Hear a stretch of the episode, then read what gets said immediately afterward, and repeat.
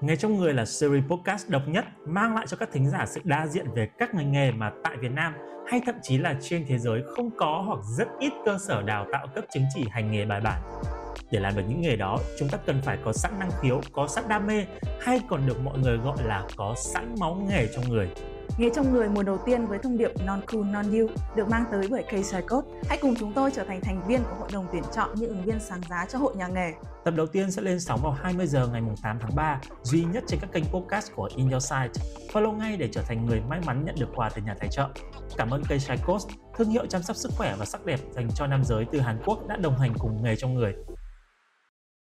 Ờ, cảm ơn bạn Lê Anh đã dành thời gian để với buổi phỏng vấn nghề trong người ngày hôm nay mình là ready đại diện của hội đồng tuyển chọn sẽ là người đưa ra những câu hỏi để giúp cho đôi bên có thể hiểu hơn về nhau để bạn có thể hiểu về cộng đồng hội nhà nghề cũng như là để hội đồng tuyển chọn có thể hiểu hơn về bạn về những giá trị về công việc về nghề mà bạn có thể cung cấp cho cộng đồng. Thì uh, bạn có thắc mắc gì không nhỉ? Trước khi chúng ta bước vào phần nội dung chính của buổi phỏng vấn. Chắc không ok. Ok cảm ơn lê anh và chúng ta hiện tại chúng ta sẽ phỏng vấn ứng viên Trịnh Lê Anh bạn phỏng vấn là vị trí là quản lý dự án cộng đồng. Đây là một công việc mà nghe khá là thú vị. Thì trước tiên thì uh, nếu như mà ready cho bạn 30 giây để bạn giới thiệu về bản thân có kèm công việc ở trong đó thì bạn có thể giới thiệu được những điều gì? Ừ, ok thì thật ra thì gọi là công việc quản lý dự án cộng đồng nghe nó có vẻ nó nó hơi hơi cao siêu gì đó thế thôi nhưng mà thật ra thì nó đó chính là những cái mà mình mình vẫn làm hàng ngày mà đôi khi mà mình không để ý tới. Ờ, quản lý dự án cộng đồng thì có thể là bạn sẽ làm việc với một cái tổ chức hoặc là một cái hội nhóm cộng đồng mà họ chính là cái đối tượng đích và có thể là bản thân chúng ta cũng chính là một trong những cái đối tượng đích của cái nhóm cộng đồng đó. Và chúng ta làm việc với cộng đồng xem cộng đồng đang gặp vấn đề gì rồi cũng như là làm việc với cộng đồng xem là có thể đưa ra những cái giải pháp nào để giải quyết cái vấn đề của họ. Thì đây là cái công việc và từ đó thì mình có thể triển khai được một số cái kế hoạch để hỗ trợ cho cộng đồng một cách tốt nhất thì đây gọi là công việc quản lý dự án cộng đồng nhưng mà chính xác thì Lê Anh là bạn làm những cái dự án về cộng đồng nào hay là chính xác là cái cái tổ chức của bạn đang làm việc là hướng đến cộng đồng như thế nào? Mình thì quan tâm tới những nhóm cộng đồng hiện tại đang là những nhóm yếu thế. Họ có thể là những nhóm giống như là nhóm LGBT, nhóm dân tộc thiểu số hoặc là nhóm người khuyết tật những nhóm mà đang bị hạn chế một số cái tiếng nói của họ trong xã hội và họ đang gặp những cái vấn đề và họ cần phải raise cái tiếng nói của họ lên, thì mình đang quan tâm đến những cái cộng đồng như vậy. Ngoài ra thì một số dự án thì cũng có làm việc với một số nhóm cộng đồng khác như cộng đồng sinh viên hoặc là nhóm cộng đồng thanh niên, nhưng mà chung quy thì chuyên môn của mình thì về những nhóm cộng đồng thiểu số nhiều hơn. Thế thì có thấy ở đây là về cái quá trình đào tạo để bạn làm công việc này nó cũng khá là thú vị. Đầu tiên là ứng viên Lê Anh của chúng ta tốt nghiệp Đại học Nông Lâm ở vai trò là kỹ sư ở kiến trúc cảnh quan. Mình thấy là đồng thời trong thời gian bạn học Đại học Nông Lâm là bạn học cùng lúc hai trường à là Đại học Khoa học Xã hội và Nhân văn Thành phố Hồ Chí Minh công tác xã hội luôn. Thì cái cái cái cái bằng cấp ở Đại học Khoa học Xã hội Nhân văn thì có vẻ nó liên quan hơn đến công việc bạn làm đúng không? Ừ. Thế thì bạn học cùng một lúc hai trường nó khác với các ứng viên khác là có thể là họ học xong một văn bằng sau đó họ học một văn bằng hai bạn học cùng một lúc hai trường thế thì Vali phải đặt cho bạn một câu hỏi rằng là tại sao bạn không lựa chọn cái việc dừng ở đại học nông lâm lại để bạn theo đuổi cái con đường mà bạn mong muốn này ừ, thật ra thì nó theo nguyện vọng của gia đình thôi à. ờ, ban đầu thì mình mình rất là thích học những cái ngành về công tác xã hội nhưng à. mà bởi vì cái thời điểm mà mình thi đại học á thì mình lại không có giỏi môn ngữ văn cho lắm à. ờ, giỏi không phải là không phải vì viết văn hay mà mình mình không thích cái phương pháp học học văn mà kiểu học phải học thuộc lòng thì mình không thích cho nên là mình không có thi những cái khối như là khối C hoặc khối D để mà mình uh, mình vào học những cái ngành ngành liên quan đến xã hội. Thì sau đó thì mình chọn cái trường mà mình nghĩ rằng uh, có có khả năng. Tại vì nói chung là mình cũng con nhà nghề cũng làm liên quan đến họa sĩ và kỹ sư. Em gái mình thì à. học kiến trúc ba mình là họa sĩ. Thì con con nhà nghề thì chắc là sẽ chọn học một cái ngành nó liên quan đến kiến trúc. Thì ở gần nhà nhất thì có trường đại học nông lâm có ngành uh, kiến trúc cảnh quan. Thì thì đó là cái lý do mà mình chọn. Tất nhiên là mình cũng cũng có gap year một năm tại trường đại học nông lâm cho nên mọi người có thấy là mình học tới 5 năm lận. Ừ. thì mình mình cũng có gap year một năm để để mình đi xác định là xem cái mà mình thật sự mình mong muốn đó là cái gì. Thì um, sau đó thì mình có học hệ tại chức tức là hệ vừa học vừa làm chứ không phải là ờ. hệ chính quy ở trường là Đại học Khoa học Xã hội Nhân văn thì rất là may là hệ tại trước thì nó chỉ xét tuyển dựa trên hồ sơ chứ nó không phải thi môn ngữ văn nữa Okay. thì đó đó là lý do thì nói chung đó đó đó là cái mà mình mình muốn học và mình à, muốn làm về với những cái ngành nghề như vậy Ừm, tức là bạn cũng chia sẻ rằng là cái câu chuyện về việc bạn mong muốn, bạn đam mê cái việc rằng là tạo ra những cái dự án cho cộng đồng yếu thế là đã có có từ lâu rồi đúng không? Ừm, và bạn theo đuổi nó. Nhưng mà cho Reddy hỏi sâu hơn một chút nhé. Hy vọng là bạn còn nhớ những cái gì mà bạn vẫn đã được học ở trường khoa học xã nhân văn. Đó là cái chuyên ngành công tác xã hội ấy. Những cái gì, những cái kiến thức, kỹ năng, tư duy mà bạn học được ở trường ấy nó có thực sự hữu ích với công việc của bạn ở thời điểm hiện tại không? mình nghĩ cũng khá là hữu ích tại vì trong quá trình học thì mình có một môn thì môn được học là tiếp cận với những nhóm yếu thế cũng không phải là một môn tức là một Ờ. phần trong cái môn đấy thì được học về tiếp cận những nhóm yếu thế thì trong đó thì mình cũng có làm một cái đề tài về nghiên cứu khoa học về cộng đồng LGBT thì nó cũng sát với là cái lĩnh vực. Thật ra thì mình cũng bắt đầu làm những cái công việc này từ hồi mình học lớp 12 rồi. Chứ Ồ. ờ, không không chỉ đợi tới vào đại học hay là học đại học thì mình mới làm. Ờ, bản thân mình cũng là một thành viên trong cộng đồng và mình hiểu rằng cộng đồng đang gặp vấn đề gì và sẽ giải quyết ra sao. Cho nên là ờ, mình mình khá khá là cảm thấy khá là dễ dàng trong quá trình học tập. Cũng như là ờ, quá trình học thì mình học được nhiều hơn làm việc với cộng đồng. Ờ, đặc biệt là ví dụ như nhóm nhóm người khuyết tật thì những cái mà mình học cũng thấy khá là hay. Như là người khuyết tật mà gọi là người mà không không có khả năng nói chuyện hoặc là nghe thì mình dùng hẳn cái từ là câm hoặc là điếc chứ họ ờ, bản thân người khuyết tật họ không không có mong muốn dùng những cái từ như là khiếm thính hoặc là khiếm thị. Bởi vì như thế sẽ làm nạn nhân hóa cái Ồ. ờ, bản thân họ đi thì đó đó là cách mà mình học mà mình, mà mình thấy cảm thấy áp, áp dụng khá là tốt trong quá trình mà mình học thì đấy ngoài ra thì những cái chuyên môn khác thì chắc chắn là nó cũng phải áp dụng rồi Vậy à, thời điểm mà bạn là bạn cũng đi làm ở vai trò là consultant cho một vài những cái tổ chức để thực hiện các dự án cộng đồng ngay từ những cái thời điểm bạn còn đang ngồi trên ghế nhà trường. ừ. Và chính xác cho Reddy hỏi kỹ hơn về cái gọi là cái chữ consultant cho một vài tổ chức. Ừ. Tức là cái vai trò consultant bạn tư vấn ở đây là tư vấn xây dựng kế hoạch làm việc với các tổ chức hội nhóm cộng đồng thiểu số dễ bị tổn thương.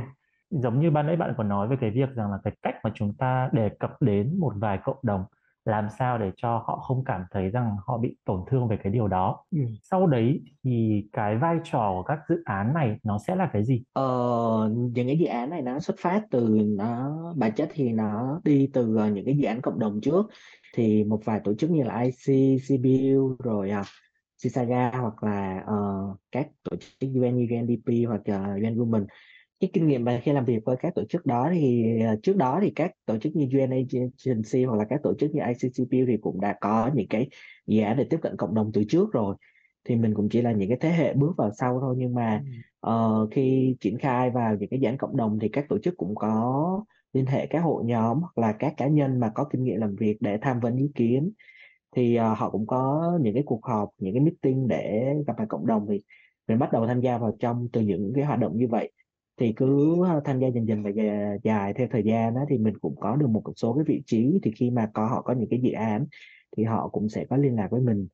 Thì um, công việc chủ yếu là thay mặt cộng đồng để đóng góp những cái ý kiến và, đặc, và trong cái tiến trình đặc biệt là tiến trình vận động chính sách. Ừ. như là LGBT Ờ. hoặc là người khuyết tật thì đó Tức là mục đích lớn lao của những cái dự án đó nó sẽ là liên quan đến cái vấn đề về chính sách quyền lợi đúng không? đúng rồi Ừ. Đấy là cái công việc mà bạn làm từ thời điểm bạn còn làm là sinh viên cho đến bây giờ. Và ở đây Reddy có để ý đến một điều ấy, đó là vào thời điểm cuối năm 2021 là thời điểm mà ờ, chúng ta vừa mới kết thúc đợt dịch thì bạn Ừ. có làm full time tại một doanh nghiệp về xã hội truyền thông và phát triển cộng đồng. Ừ.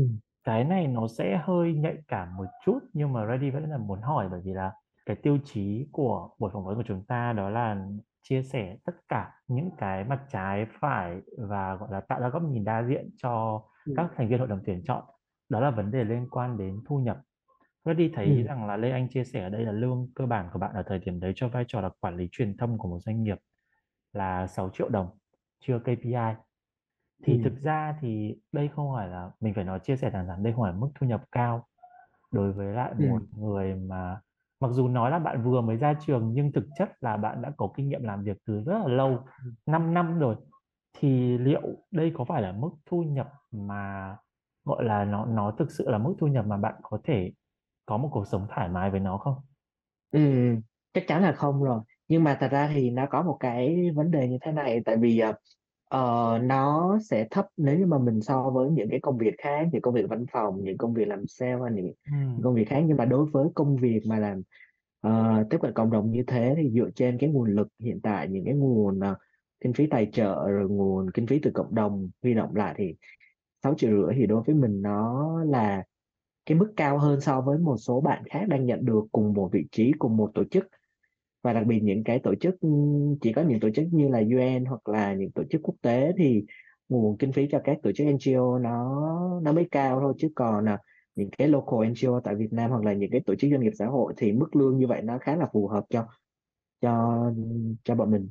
Ờ, nhìn chung thì người làm cộng đồng lương cũng khá là bấp bênh và lương cũng khá là thấp. Nó ờ, hầu như nó không có đủ sống. Kể cả khi bạn là giám đốc điều hành một cái tổ chức thì lương của bạn cũng chỉ dao động từ khoảng 8 đến 10 triệu thôi chứ chứ cũng không không đủ để cho bạn vừa trên cái mức là 10 triệu nữa. Thì uh, uh, mình mình thấy nó như vậy. Um, hầu như là cái cái việc gây quỹ cho các hoạt động cộng đồng nó còn đang gặp khó khăn nó dẫn tới là cái mức lương nó cũng đang còn khá là thấp.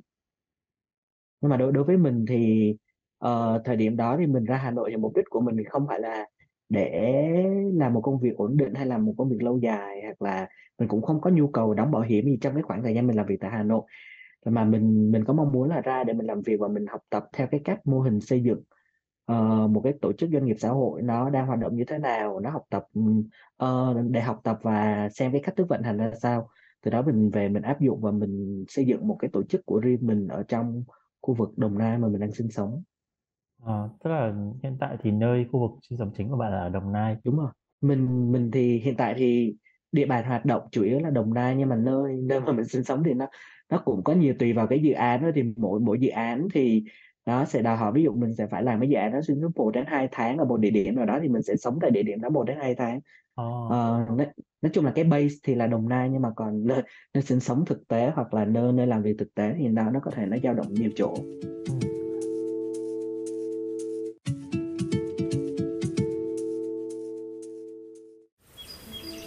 ngày xưa ngày xưa tại một ngôi làng nọ ở hai chị em rất là yêu thương nhau một vây một là hai Yo. hai thêm hai là bốn yeah.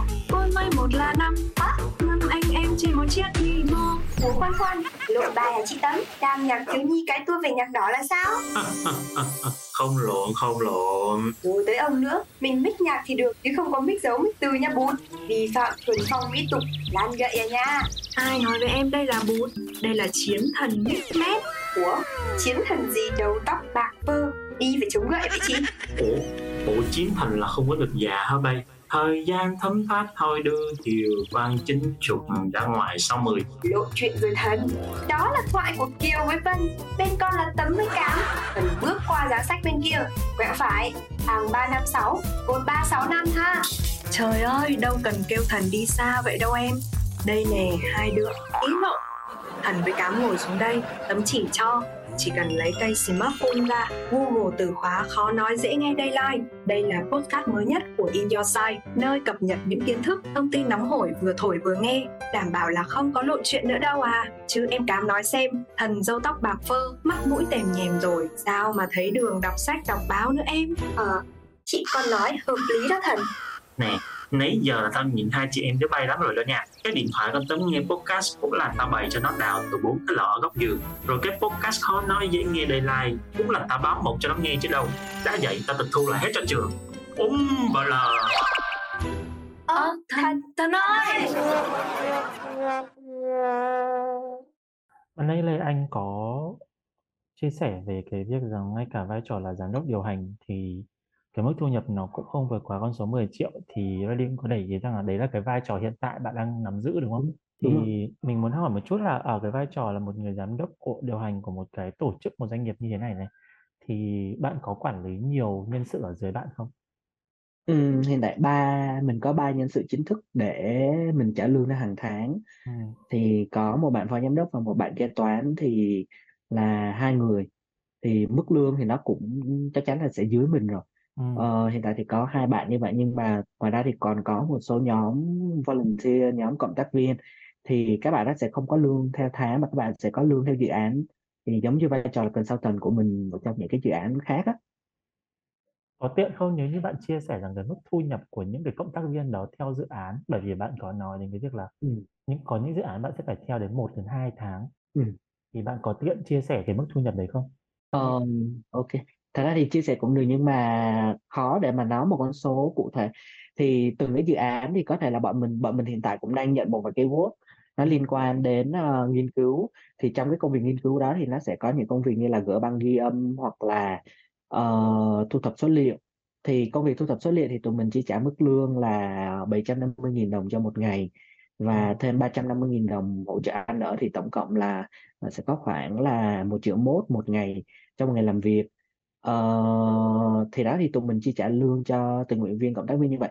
Nhưng mà mỗi dự án thì các bạn, ừm, thường đi được khoảng là 3 đến 5 ngày thì tính ra là các bạn đó cũng khoảng 5.000.000 đổ lại, 5.000.000 là cao nhất. Ừm. Ờ, thì nó như vậy. Còn gỡ băng ghi âm thì tụi mình sẽ chi trả mức chi phí tính theo phút. Thì, ờ, cứ 1 phút các bạn đó gỡ băng được thì một 1 phút băng không phải 1 phút làm việc nhá. 1 Ờ. phút băng thì các bạn đã được trả là 3.500 đồng cho 1 phút thì tụi mình chi trả. Thì tổng cái số thì sau khi mà mình tổng hợp những cái dự án thì thì dao động thì trong khoảng 7 ngày làm việc thì các bạn đó có mức lương là khoảng 5.500.000 đến 6.000.000 gì đấy. Ừm. Nếu mà Thì, trong ờ vòng 1 tuần mà 5.000.000 đến 6.000.000 là 1 tháng các bạn thì còn có mức thu nhập còn cao hơn cả giám đốc của dự án luôn hả? Nhưng mà thực ra thì không phải tháng nào cũng có dự án. Ừ, ừ. Đó chính là cái điều mà Ready đang muốn focus và hội đồng tuyển chọn cũng chắc chắn là cũng sẽ muốn nghe đó là cái câu chuyện rằng là dĩ nhiên là người những người làm cái công việc liên quan đến cộng đồng, điều đầu tiên xuất phát điểm là họ phải rất quan tâm đến cộng đồng để họ tìm hiểu, họ thực sự, gọi là, sống trong cái cộng đồng đó. Có thể bạn không phải là người xuất thân từ cộng đồng, tức là không phải cứ những người nào làm về quyền lợi hay làm về những cái dự án liên quan đến LGBT thì tức là họ phải là LGBT, kiểu, kiểu như vậy.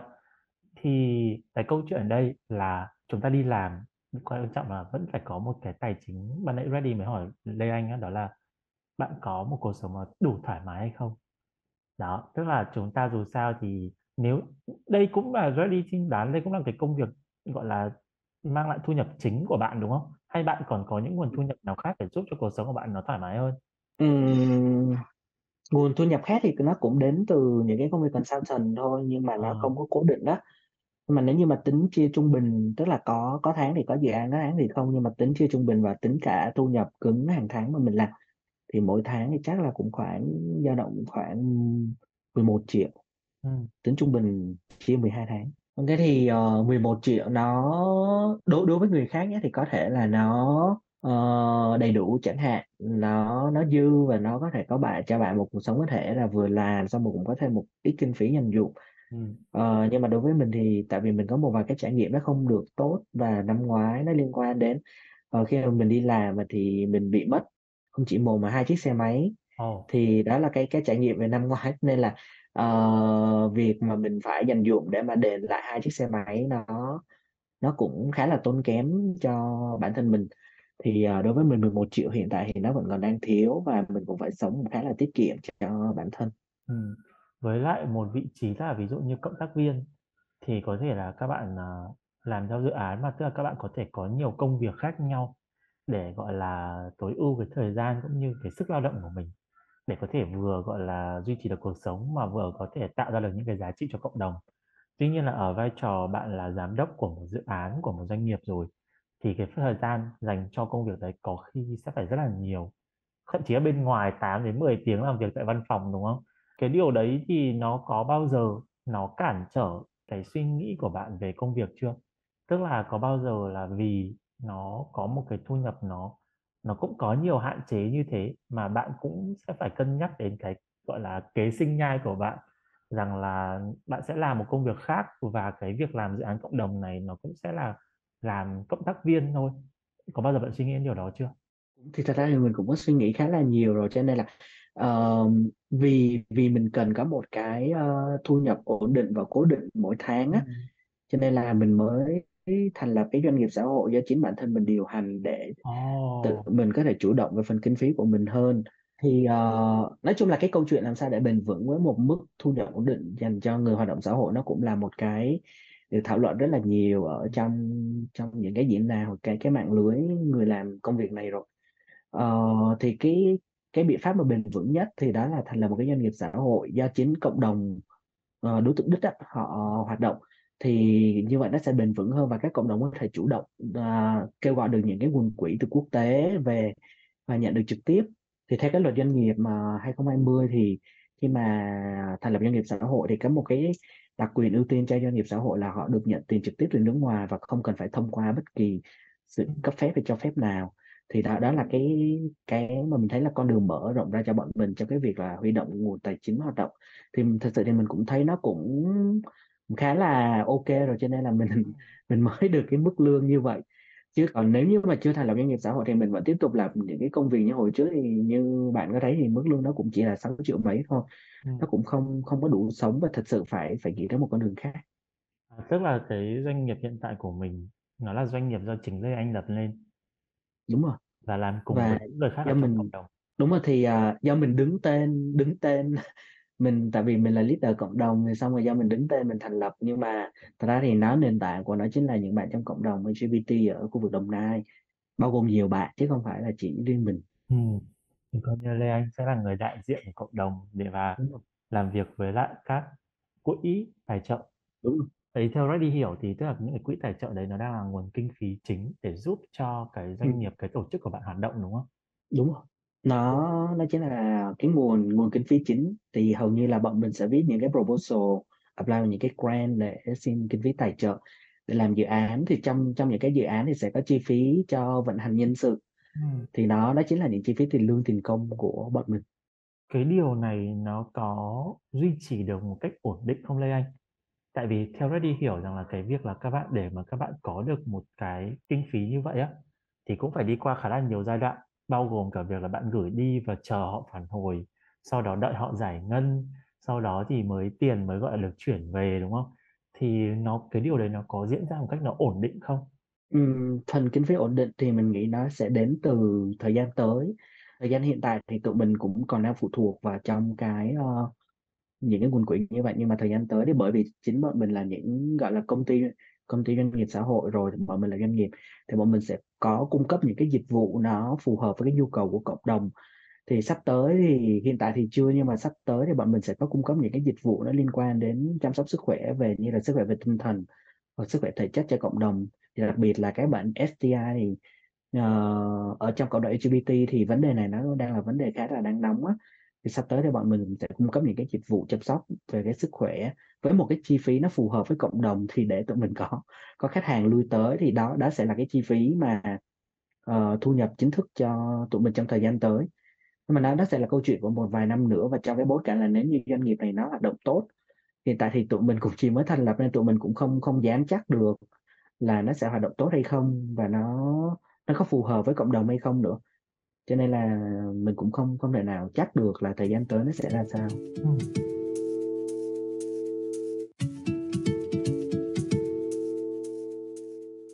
Vâng, những gì mà Lê Anh chia sẻ, ờ, ngoại trừ những cái kỹ năng về chuyên môn ra thì theo bạn để nếu như có một người hay là một thành viên nào đấy của hội đồng tuyển chọn đang nghe cái buổi phỏng vấn này mà bạn ấy cũng muốn tham gia vào việc rằng trở thành một người làm quản lý dự án cộng đồng chẳng hạn thì theo Lê Anh một điều duy nhất yếu tố tiên quyết để giúp cho mọi người có thể làm được công việc này nó sẽ là điều gì?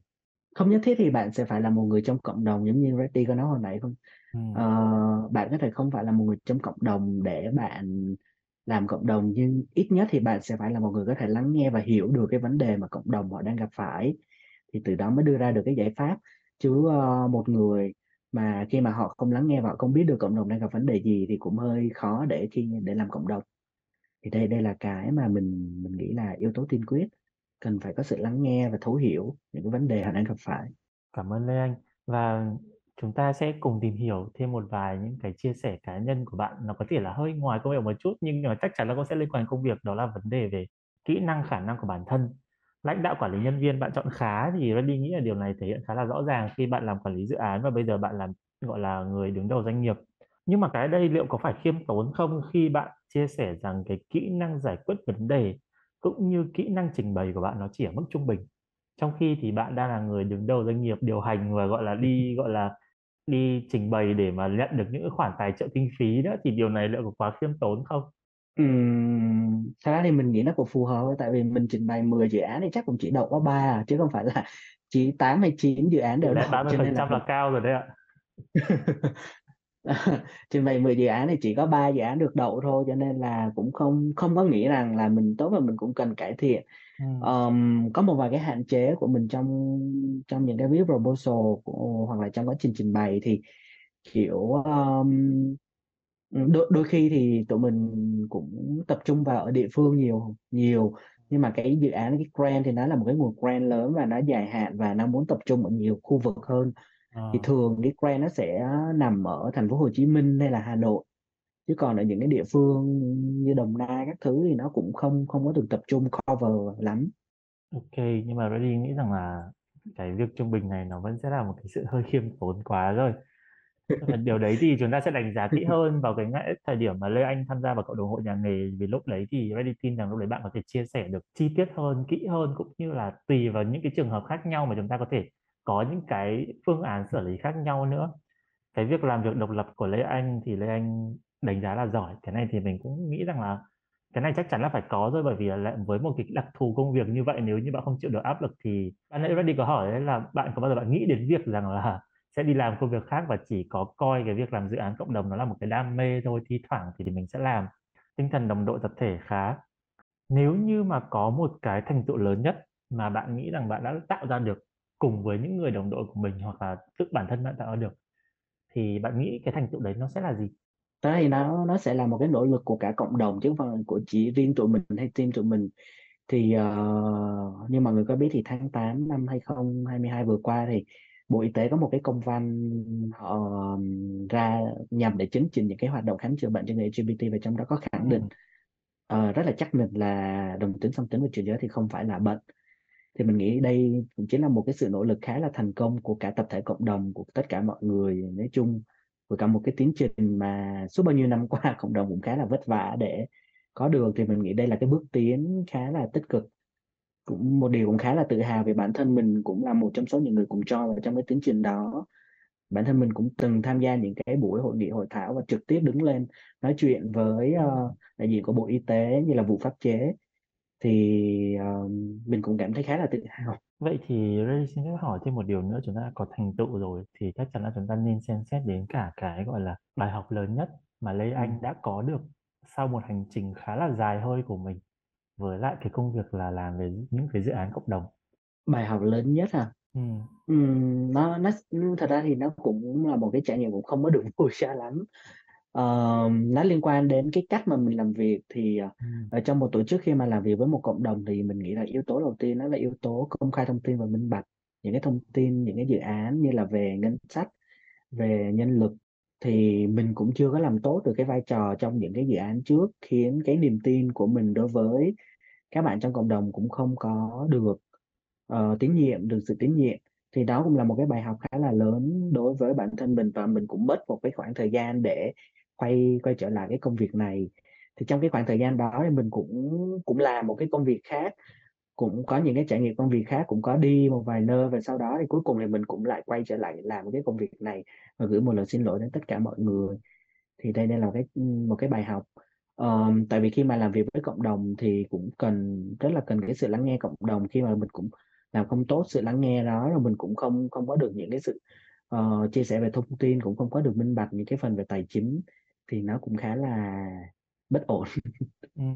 Tôi nghĩ rằng là cái câu chuyện về minh bạch cũng như là sự công khai ở trong công việc thì mình nghĩ rằng công việc nào cũng sẽ có một thời điểm các bạn phải trải qua tùy những cái vai trò mà các bạn đảm nhận.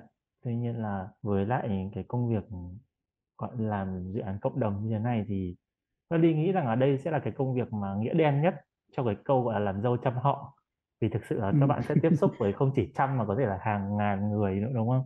Vậy thì cho Ừ. Reddy hỏi rằng là cái mục tiêu nghề nghiệp của Lê Anh trong vòng 2 đến 3 năm tới nó sẽ đi đến đâu? mình thì không có mục tiêu về nghề nghiệp tại vì ờ, nhưng mà mình mình có cái mục tiêu cho định hướng cái tổ chức của mình ừ. thì bởi vì mình đang đứng ở cái vai trò là điều hành thì gọi là mục tiêu nghề nghiệp thì chắc chắn là mình đang đứng ở cái cái vị trí cao nhất trong cái tổ chức của mình rồi nên mình cũng không không có mục tiêu là cao hơn nhưng mà cái cái mục tiêu mục tiêu mà trong vòng 2 đến 3 năm tới cho cái tổ chức của mình thì đó, đó là mình uh, mình cần phải duy trì ổn định và có được cái cái nguồn khách hàng cụ thể sử dụng những cái dịch vụ ở trong cái uh, doanh nghiệp của mình. Và bắt đầu có những cái chiến dịch nó làm sao để tiếp cận cộng đồng nó phải hiệu quả nhất và tạo được cái sự tín nhiệm của cộng đồng nhiều nhất. Thì đây đây là cái mục tiêu mà bọn mình làm. Thì từ đó thì nó khi khi mà tổ chức của mình làm tốt thì định hướng tương những cái tương lai của mình uy tín của mình rồi tên tuổi uh, cái name của mình nó mới được brand lên thì đó đó mới chính là cái mà mình mong muốn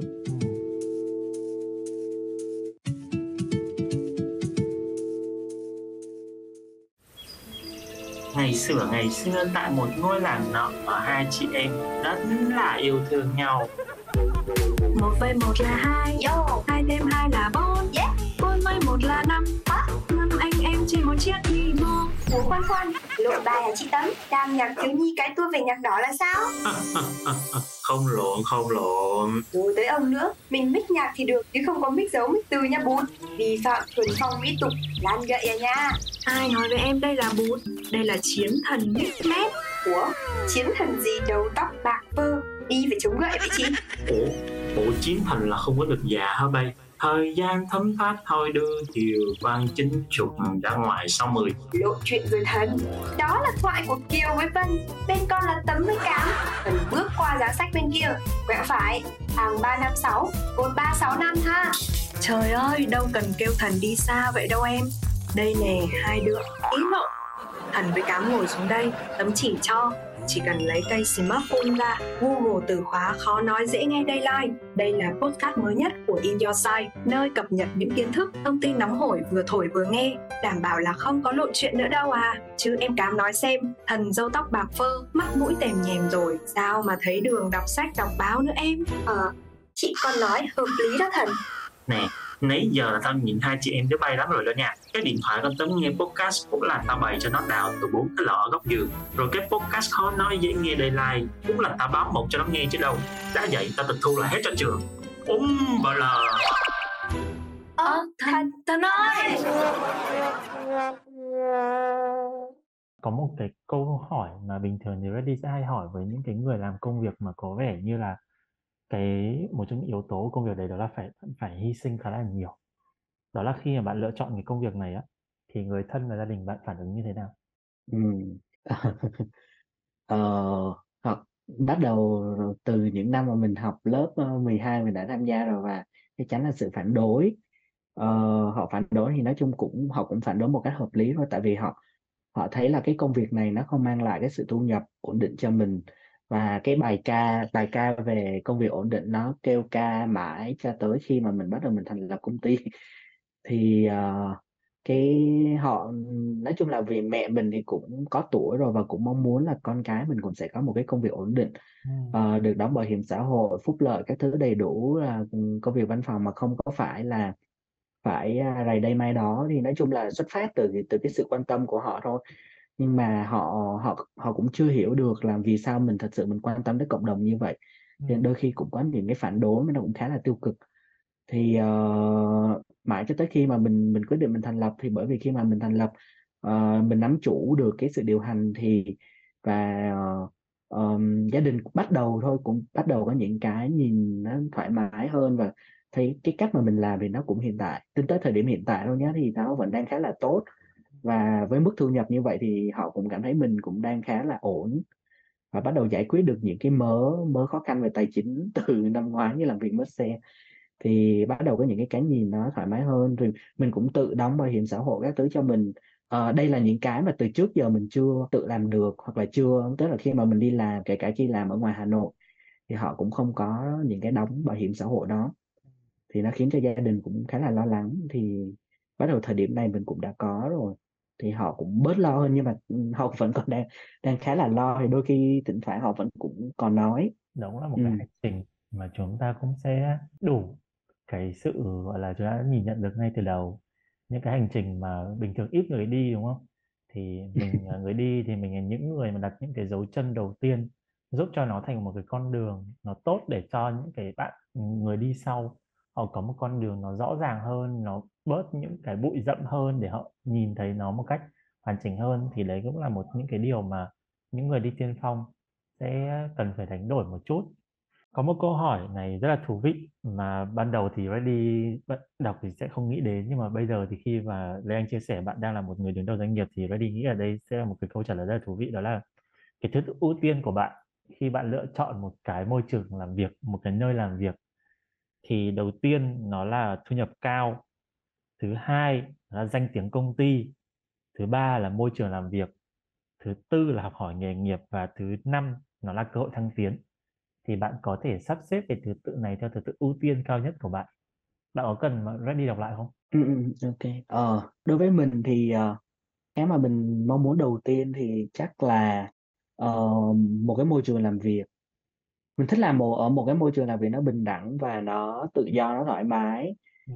nó không không có phải là một nơi mà sống quá sâu bồ như là cái thời điểm mà mình mình mình làm việc ở ngoài Hà Nội có những cái trải nghiệm nó mất xe là khiến cho mình cảm thấy là cái, cái môi trường này nó quá là khắc nghiệt thì thật sự thì khi khi mà mình ra ngoài Hà Nội mình mới hiểu được cái câu chuyện là vì sao chỉ có người miền Bắc họ đi vào miền Nam để làm mà còn người rất là ít người miền Nam mà đi ra Bắc để làm việc. Thì đó mình mình hiểu được cái câu chuyện và đối với mình cái đầu tiên mình chấp nhận lương thấp nhưng mà mình cần một cái môi trường làm việc nó tự do nó thoải mái. Mà khi mà tự do nó thoải mái và mình cảm thấy an toàn nữa thì mình sẽ làm việc năng suất. Và khi mà mình làm làm việc năng suất thì mình sẽ lại tiếp tục có một cái mức thu nhập cao. Cho nên là mình sẽ ưu tiên về cái môi trường làm việc đầu tiên. Ờ, kiểu đi làm vì đam mê á. Đi làm vì đam mê thì mày mày, mày cho tao thoải mái thì tao mới làm tốt. Còn không thôi tao nghỉ. thì đây là cái quan điểm của mình đầu tiên. Thì tất nhiên thì khi mà có môi trường làm việc tốt thì mức lương mức lương thì nó, nó sẽ sắp xếp thứ hai về ở mức mức độ quan trọng. Thì tất nhiên thì mình cũng cần phải có một mức lương để mình duy trì được uh, ổn định. Đó thì uh, thứ ba um, chúng ta còn học hỏi nghề nghiệp cơ hội thăng um, tiến và danh tiếng công ty. Um, chắc thứ ba là danh tiếng công ty. Um. uh, kiểu nó khi mà mình làm việc ở trong một cái uh, tổ chức mà nó có được cái tiếng lớn thì nghe nó oai hơn nghe thích hơn. Chắc chắn là ai ai cũng ai cũng vậy nhỉ? Ờ, tiếp theo thì chắc là cơ hội thăng tiến. Ờ, mình thì mình mình không quan tâm lắm nhiều tới cái cơ hội thăng tiến tại vì về bản chất thì uh, những cái công việc cộng đồng thì nó cũng nó cũng như vậy và nó cũng chỉ có như thế thôi chứ nó cũng không không có nhiều cái cơ hội để khác để mình thăng tiến hơn.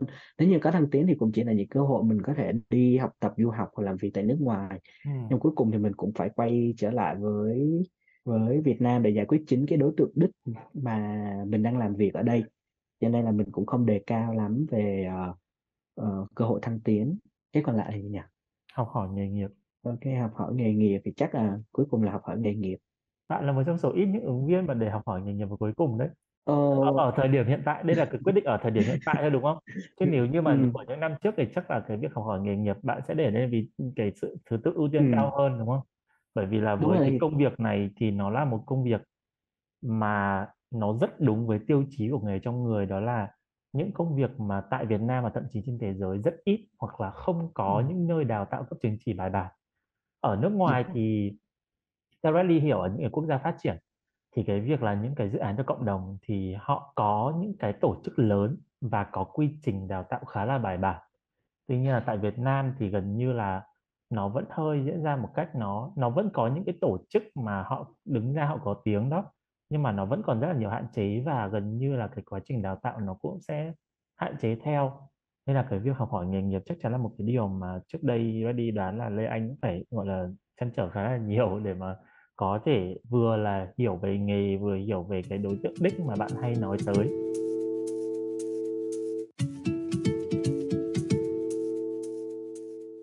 Với cộng đồng hội nhà nghề lần này thì ờ, đơn vị đồng hành cùng với chúng ta là thương hiệu cây chai Coast là một thương hiệu về chăm sóc sức khỏe và sắc đẹp dành cho nam giới đến từ Hàn Quốc. Thì thương hiệu có mang đến một cái, gọi là kimesis nó có tên là non cool non you thì hiểu non cool cool thì chúng ta tưởng hiểu theo hai nghĩa phổ biến. Một là mát mẻ tươi mát. Hai là cái sự ngầu sự chất. Thì non cool nó có nghĩa là không có ngầu không có chất. Còn cái từ non như thì cái chữ non ở đây nó không phải tiếng anh mà nó là tiếng việt.